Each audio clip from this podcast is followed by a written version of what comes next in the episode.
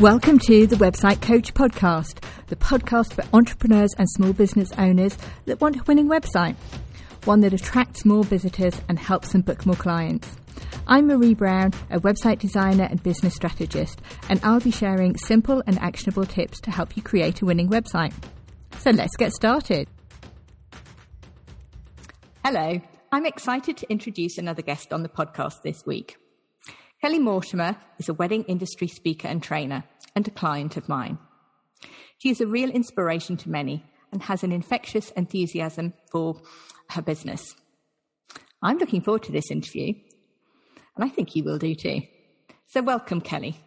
Hello, thank you for having me. You're very welcome. Can you start by telling us what you do and indeed how you came about to do that? So this is an interesting one because people always think I'm a wedding planner.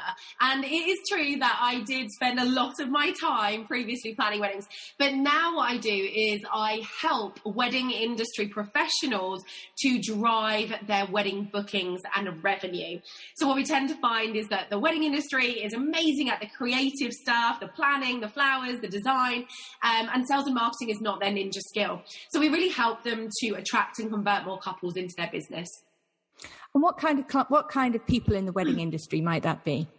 Uh, so it literally can be everyone from uh, a florist, a DJ, a stylist, a celebrant, right up to some of my clients are the big corporate hotel global chains.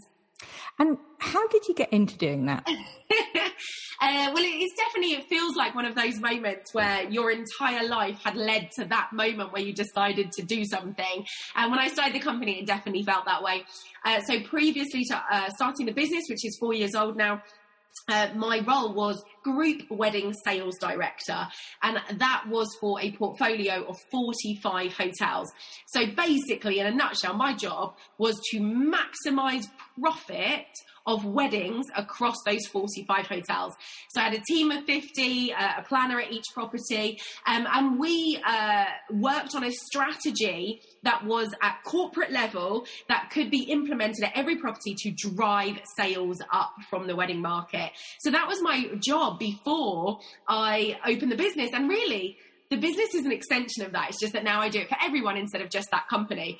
Um, and before that, wow, I mean, I just had the most incredible journey planning events and weddings across the world. Um, can I do a little bit of name dropping? yes, you can. And I'm hoping you're going to drop one particular name that I know so about. I was involved in uh, two events for the Queen. Yes. Um, I actually uh, walked her into Claridge's ballroom. Uh, so that was a very exciting moment of my life. I oversaw the wedding weekend of Katherine Jenkins when she got married, um, and just so many exciting uh, weddings and events uh, in London in the luxury market. And and also, I spent 10 years destination weddings. So, uh, all over the Caribbean, a little bit of time in Sri Lanka. Um, so, it was a really, I mean, I, am so grateful for the journey that I, I took. And all of it was very random. None of it was planned. I fell into everything, um, fell into weddings, found it was my ninja skill. And I just kept taking opportunities that came my way um, until I kind of got up to the corporate level of that strategy and then opening the business. Then all of that was very, very definite and, and steps. and actually, you know, there's a lot in what you've said that's very uh, common for my clients. Not many of them have actually, um, you know, worked with the Queen, but, um, but in terms of having come from a corporate background and got to a point and then set up for them for themselves. And how did you find that move from uh, being, you know, within a corporate to working for yourself, albeit doing something that was not dissimilar? Yeah, so that that's interesting. Uh, I had started to transition. So what I mean by that is before I had the uh, group level role, I was on property. I was inside the resorts. I was inside the hotels, um, you know, really working on the ground floor, as it were.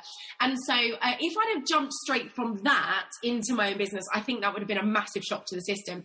However, when I was actually at the uh, group level, I was already working from a home office and I was already traveling around the country, seeing my team, and I was kind of uh, it almost felt like I was self-employed, but working inside the, the business. So that's kind of transitioned me. So then, you know, the day I started working for myself, I kind of did the same thing I'd done the day before. As I went into my office and I opened my laptop and I kind of carried on. Um, I think for me, um, not having that big team around you, even if they're remote, was probably the biggest shock. I'm, I'm you know, for 20 odd years, I've worked inside big teams, uh, even, you know, marketing teams, restaurant teams, just having all of those people around you. And, and I definitely see that with some of the clients we work with as well. You know, they do feel that kind of um, solitude. Uh, a bit different now because we're growing our team and, and, and we're, we're growing that. But definitely at that first step, it was like, oh, okay, it's just me just me who has to do everything. exactly. You've got many, many hats to wear. And uh, I know I certainly found that as well. There's no phoning up, you know, the IT support no. desk when you know your computer won't turn on or the printer doesn't work. No, and as you know, Marie, now now you do that for me. I email you and go, ah, I have a problem. Now, working in the wedding industry, when we first spoke, it was just over two years ago mm-hmm. when COVID was this murmur in China that was, you know, potentially spreading to, to Europe. And obviously the wedding industry was massively hit. Can you talk a bit about that time and, and how it impacted the industry? And perhaps more importantly, what you did, because I was very impressed with this. Yeah, so definitely the wedding industry was incredibly damaged by uh, the pandemic. And I do get that many industries were. Um, but I think that what we didn't understand and what we weren't seeing, for example, in the media, was the industry side. So we definitely saw the stories of the couples, and I do feel for them, those couples who got postponed and got cancelled, and I feel for them. But being in my line of work where my clients are the industry people, my community is the industry people, I was devastated by what they were having to go through because nobody was saying that these people were losing revenue, mortgage payments, like they suddenly their businesses collapsed overnight. So whilst I felt very sorry for couples having to postpone, my empathy was with those people who suddenly did not have a business the very next day and actually, you know, that was really hard, both uh, psychologically uh, for for our industry, and uh, you know, and it's taken a while, and still is for some of those people to bounce back. They haven't quite bounced back the way that we would hope because it's been it's been hard for them.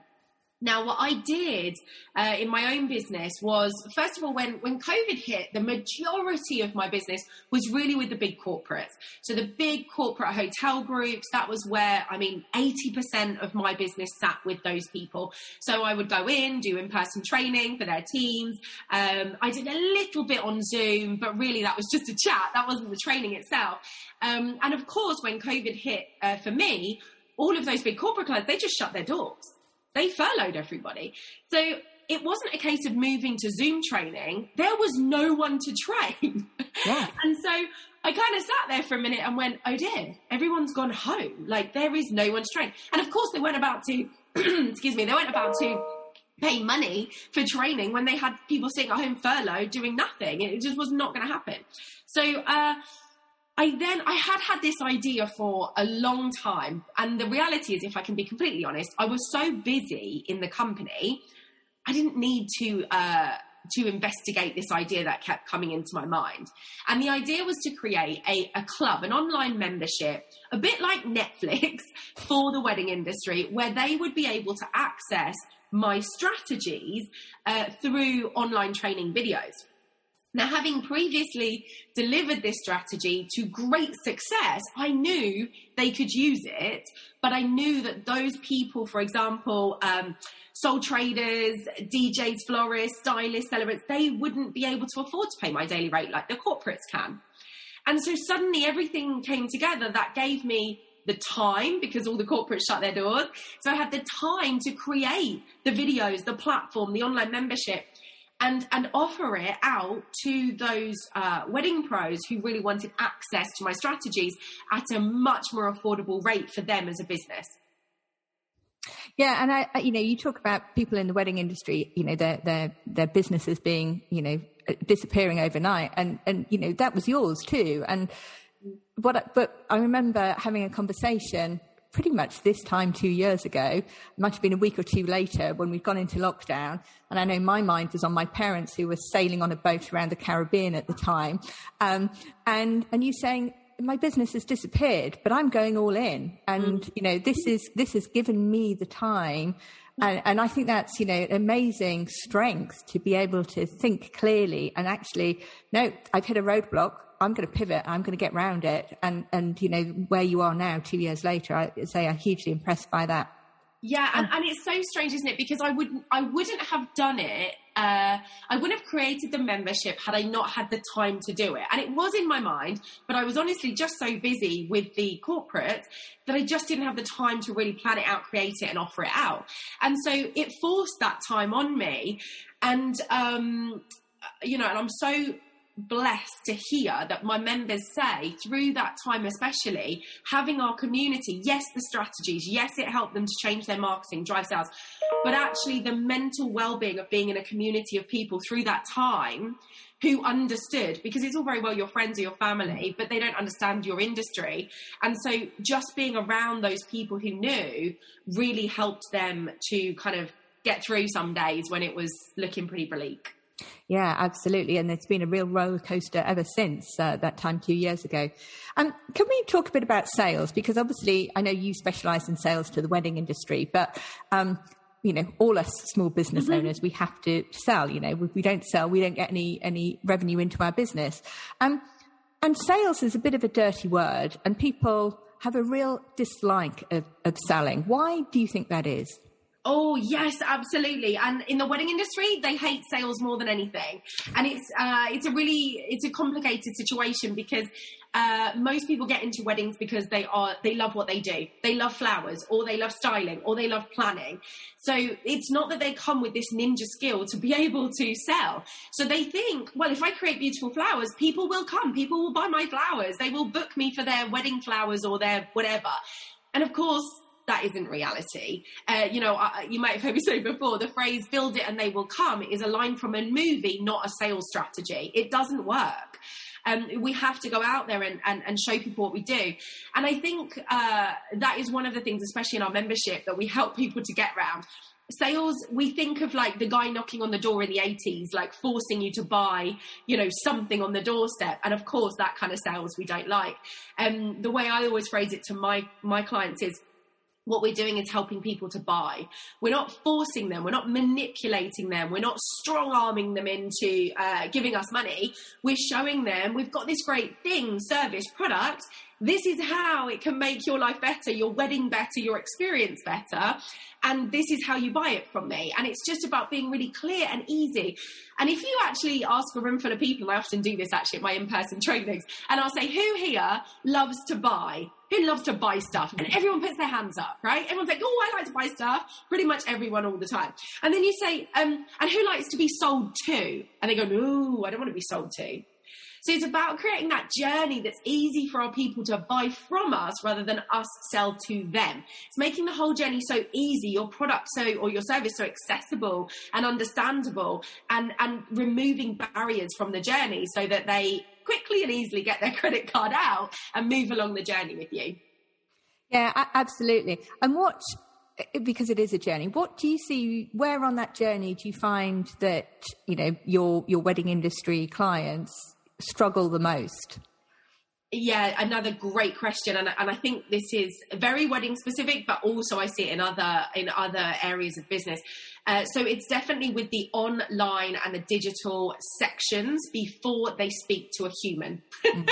so what I mean by that is, uh, uh, I actually showed a graphic of this the other day. If you picture an iceberg uh, with the, uh, you know, in the water, the top uh, part that's sticking out, that's the part we see of our clients who are either emailing us, filling out a contact form, picking up the phone, coming into our shop, whatever that is. That's the above the line, above the waterline. Below the waterline, where the majority of the iceberg is, that's the stuff we do not see. We do not see our clients who are stalking our website, who are stalking our Instagram, who are stalking our Google images. And all of those clients are under the water. And we're just sitting there going, wow, where are all my inquiries? Why doesn't anybody like call me or email me?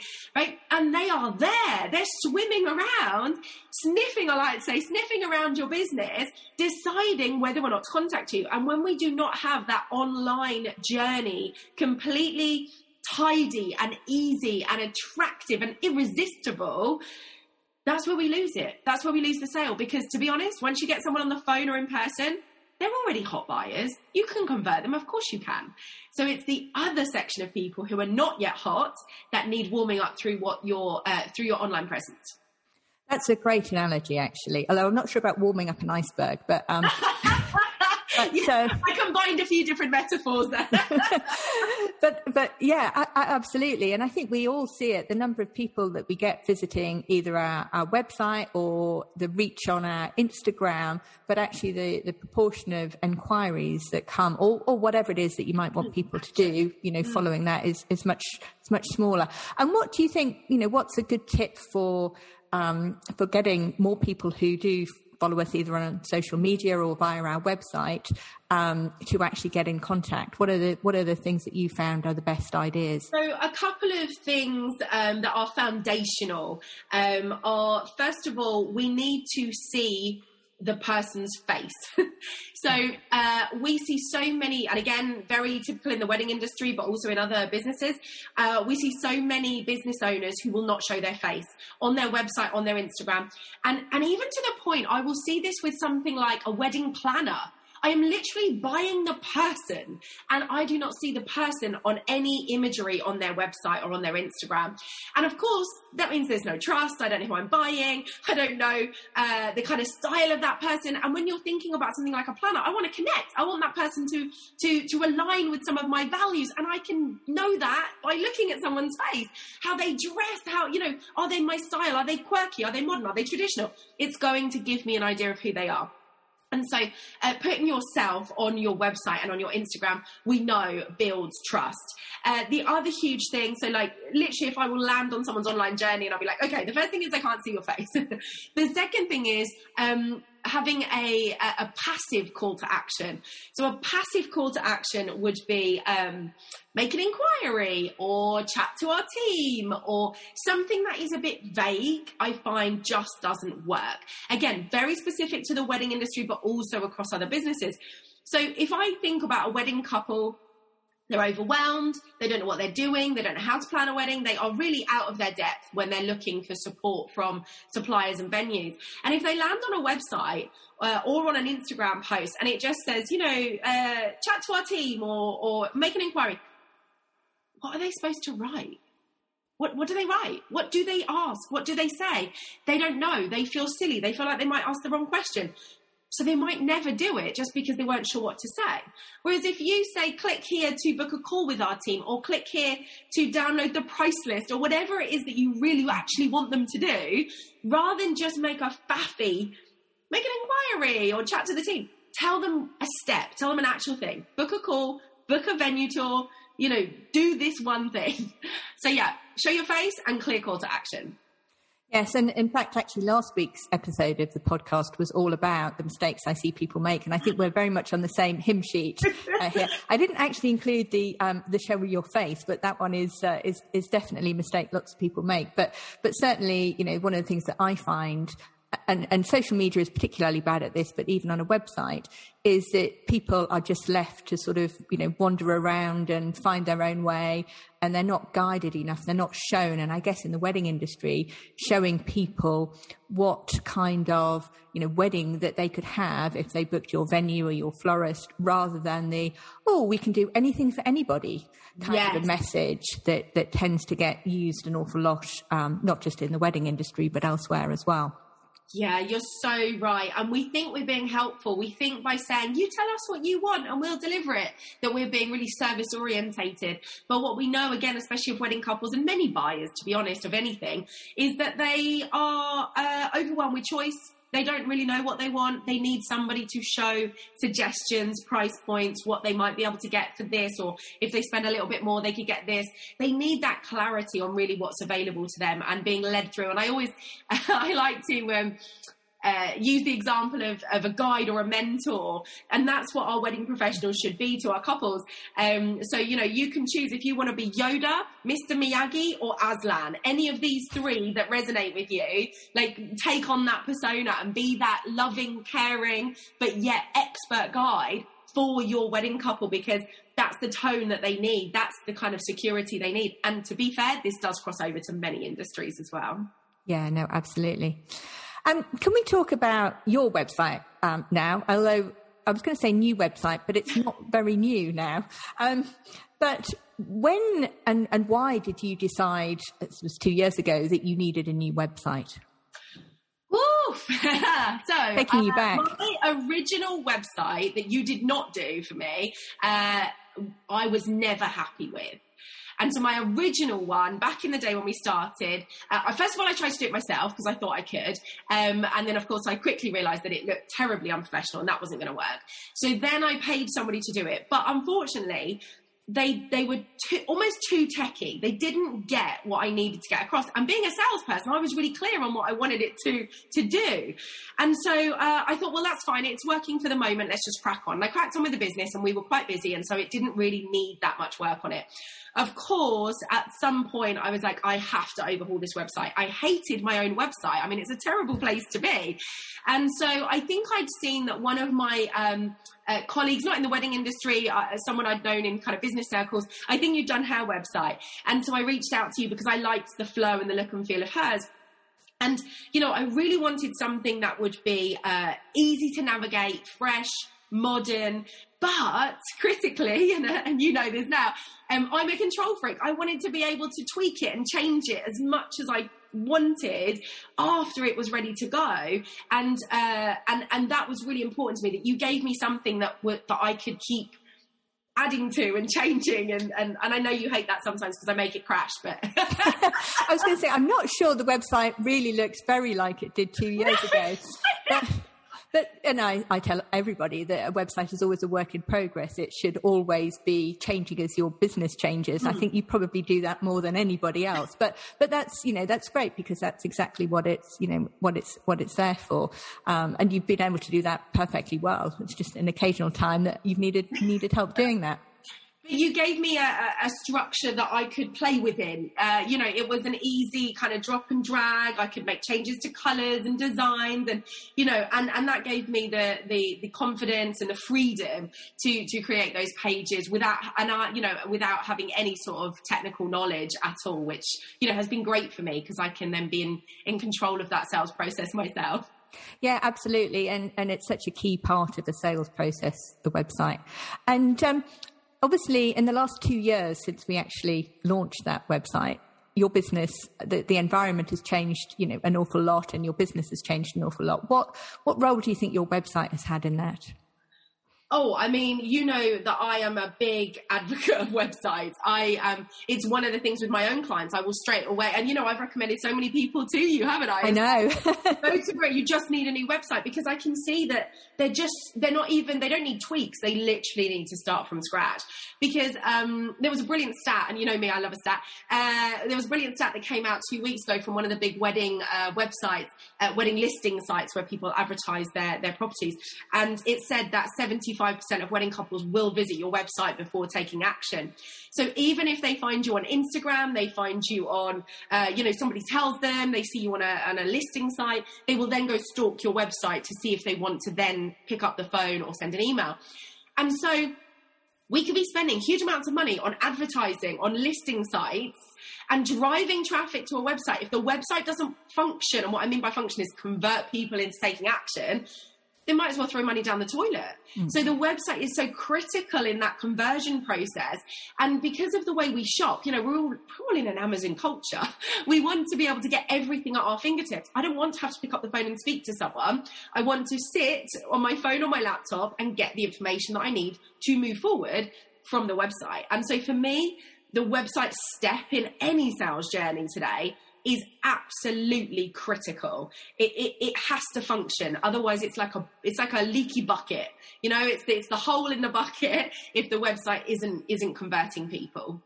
Yeah, absolutely. And it doesn't matter how much water you pour in the top. If you've got a leaky bucket, you're not going to get very much out of the bottom. And I suspect that stat that you just quoted, that 70%, is probably similar for most businesses um, in terms of, I know I'm certainly the same. I know I'm a bit, little bit biased, but if I'm going to buy something, you might see stuff on social media, but you will usually go to the website where things are more organized before you actually buy or pick up the phone or book an appointment or, or whatever it might be. Yeah, me too, 100%. Brilliant. Um, I've got a few quick questions and then I'm going to ask how people can find you. So, a couple of quick questions. First of all, other than this one, of course, What's your favourite podcast? Oh my goodness. Um, what is my favourite podcast? So I listen to quite a few. Um, at the moment, I quite like the Disruptive Entrepreneur, which is Rob uh, Moore, um, just because he just tells it as it is. He's quite straightforward. He's nothing to do with weddings. Uh, he's got property and all sorts of other things. Um, but I quite like the straight talking uh, way that he does his podcast. So yeah, I'd probably say that one for the moment. But I'm I'm always listening to a million different ones.